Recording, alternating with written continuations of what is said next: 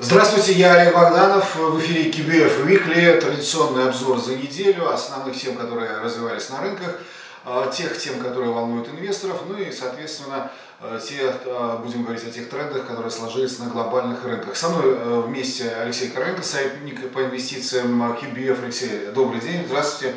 Ну, я обозначу Э, сначала, наверное, общую тематику, которая на этой неделе была в центре внимания. Ну, она, конечно, рекорды на рынке. Да? То есть сезон отчетности уже так сказать, идет к завершению в Соединенных Штатах. Э, компании отчитываются, индексы на максимальных значениях. И э, в России, и в США все связано в большей степени с монетарной политикой. Такая идет уход от рисков, ну, то есть рисков торговля и рисков да, рисков торговли идет. И э, вот это, конечно, э, наверное, на этой неделе, на прошедшей неделе был главный момент, который инвесторов впечатлил, что индекс московской биржи достиг 3000, э, в Америке новый максимум. И вроде бы сейчас вот все проблемы, которые доминировали, ушли на второй план, торговые переговоры вроде бы, вроде бы идут, Межбанк американский успокоился, Э, в России вообще все хорошо у нас, то есть я никаких э, темных пятен на горизонте не увидел. Давайте вот с нашей темы начнем. 3000 пунктов в четверг индекс московской биржи, вот в пятницу небольшая коррекция. Что дальше? Ну, хорошие уровни, да, у нашего рынка. Это рекорды по ММВБ, да, как уже было отмечено. Притом я не могу сказать, что наш рынок как-то подорожал и выглядит дорого. То есть, несмотря на то, что он достиг рекордных уровней, но это сопровождается соответствующей отчетностью, соответствующей дивидендной политикой. То есть рынок, на мой взгляд, наш отечественный, все еще достаточно дешев. Тем более, когда продолжается вот тенденция снижения ставок, Эльвира Набиулина снова говорит о том, что есть возможность для движение вниз э, ключевой ставки Центрального банка, скорее всего, в декабре, наверное, снизит. Хотя не ставили да, что на то, что ЦБ в декабре будет снижать, сделает паузу после шага в 50 пунктов базиса. Ну, как бы не то, чтобы совсем не ставили, потому что, в принципе, если посмотреть на рыночные котировки ОФЗ, то, на мой взгляд, еще один э, кат в 25 базисных пунктов, он заложен рынком. Mm. Ну, там 6,25, 6,5 ставка, да, поэтому... Да, да, где-то так. Плюс еще мы услышали новую риторику, что диапазон э, нейтральной ставки сможет снизиться с 2-3, там чуть ниже, mm э, в смысле реальные ставки. Ну, это ставка минус инфляция. Да, ставка минус инфляция. Да. Вот, соответственно, это как бы теоретически открывает перспективы на следующий год, там, район где-то 5-5,5. Ну, это такая не ближайшая перспектива, скажем, горизонт года. Вот. На фоне всего этого, снижающихся, опять же, ставок по депозитам, там Сбербанк, э, я думаю, что все слышали, объявила, ну, точнее говоря, все увидели, что ставки максимальные в Сбере опустились ниже 5%. Вот. На этом фоне как бы, и даже подорожавшие облигации ОФЗ, я уж не говорю про акции, которые дают доходности там зачастую двузначные, да, выглядит весьма и весьма интересно. То есть в этой композиции снижение ключевой ставки, снижение ставок по депозитам основных наших банков – оно все равно заставляет инвесторов искать возможности, прежде всего на нашем рынке активов, это и облигации, ну конечно, рынок акций. Поэтому э, то, что мы достигли 3000, здесь никаких вопросов э, нет, да, и это вполне логично. Американский фондовый рынок после, ну, то сказать, большинства отчетов, в общем-то, лучше прогнозов, там 80%, но в целом, если мы берем отчетность, они все равно хуже, чем в прошлом году, а рынок выше. Здесь опять же дисконтирование того, что ЦФРС сменил ставку ну, я думаю, что да. Тут, э, во-первых, это глобальная КУИ по всему миру. И, конечно, для американского рынка это важно переговоры с Китаем, ну, по крайней мере, сопутствующая этому риторика.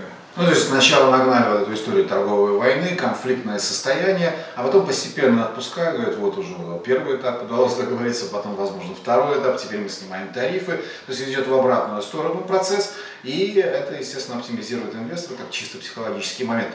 Вопрос э, такой возникает. а зачем Трамп все это начинал? То есть специально создать такую вот э, э психологическую э, атмосферу на рынке, да, что было плохо, а сейчас лучше, но фактически де-факто мы, если они отменят тариф, мы просто вернемся на уровень прошлого года да, ситуации. Вот, э, что он выиграл, исходя из этого процесса? Трудно сказать. На первый взгляд, честно говоря, плюсов не особо никаких. Ну, то есть он заставил ФРС снижать ставку. Ну, будем так прямо говорить, что это именно его заслуга. ФРС испугался, потому что мотивировали внешними условиями, внешние условия из-за торговой войны плохие. И ФРС э, снизил ставку, плюс еще начал эти, э, ну, по-разному трактуют операции по покупке активов на рынках. А, Трамп получает э, максимальный рынок вот, на ну, концу текущего года. Вопрос, удастся ли ему удержать рынок на эти значения, как он хочет, судя по всему, до момента выборов. Ну тут да, тут важнее не тот рынок, который он сейчас, а тот скорее, который он будет ближе к выборам. Ну, конечно, не то, что прям ближе к выборам, но где-то там, ну, за несколько месяцев. Ну, летом, да. Да, то есть когда будет определяться уже состав его конкурентов, когда плюс еще сейчас идет процесс какой-то уже от вяло текущего к более активному импичмента, вот. На этом всем фоне, конечно, ему нужно показывать какие-то успехи, и успехи показывать сейчас в контексте импичмента и на горизонте там полугода в контексте уже выборов. Поэтому в общем-то, эта история, наверное, должна, по идее, с точки зрения торговых переговоров, быть в более каком-то позитивном ключе. Просто иначе совсем сложно будет ему. Ну, то есть постепенно мы, весь глобальный рынок, американский, российский, входит в эту историю э, предвыборную американскую историю следующего года. И инвесторы многие считают, что раз у Трампа получилось удержать рынок там, различными методами, то, наверное, это получится и вот на дистанции ближайшего там, ближайших 7-8 месяцев, да, то есть это такая уже уверенность есть или нет? Ну, такой прям уверенности, наверное, быть не может. Есть некий расчет, что вероятность такого события она имеет и не нулевая. Вот. С другой стороны, на рынок не только влияет история с переговорами, но также и в целом экономическая ситуация. То есть понятно, что вот эта заморозка отношений с Китаем, ну точнее охлаждение, оно давит на экономический рост, но с другой стороны есть и естественные причины, по которым экономика может замедляться вне зависимости от э, хороших плохих отношений с Китаем. Э, хорошо, следующая неделя в таком же ключе будет развиваться, что есть на горизонте, на что можно быть обратить внимание, как думаете, Алексей? Ну, Выборы, э, то есть переговоры американские, может быть что-то с Ираном, потому что вот сегодня Москва Казахстане они дрон забили, может быть тут обострение какое-то. Ну да, там еще в принципе тоже относительно интересные события на рынке вот, нефти, на рынке в Персидском заливе. Mm-hmm. Там, то есть, да, сегодня... IPO рамка, мы забыли про это сказать, э, значимое событие В том числе, да. Этому предшествовал хороший выход э, нефти из своего такого относительно коридора, ну, либо к верхней границе, точнее говоря, подход там вот 58, 62, 63 он активно торговался, э, нефть.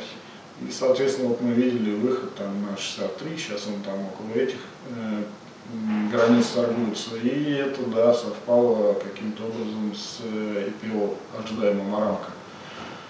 Любопытное совпадение. совпадение да? да, да. Ну, соответственно, интересно будет, конечно, посмотреть на успех этого предприятия. И на участников предприятия. Кто будет? Китайцы заявили, что будут участвовать. Наши, как вы думаете, будут участвовать? Я Компании думаю, или как-то государственные фонды? Я думаю, что не исключено, да. Какое-то, ну, по крайней мере, символическое какое-то обозначение своей, ну, своего участия возможно. Вот. И, конечно, интересно будет посмотреть на успех этого мероприятия, то есть собрание книги заявок и, собственно говоря, цена. Объем цены, да, и капитализация вообще. Хорошо, спасибо большое, Алексей. Алексей Короленко, советник по инвестициям QBF. Я Олег Богданов. Это программа QBF Weekly. Всего доброго. До свидания.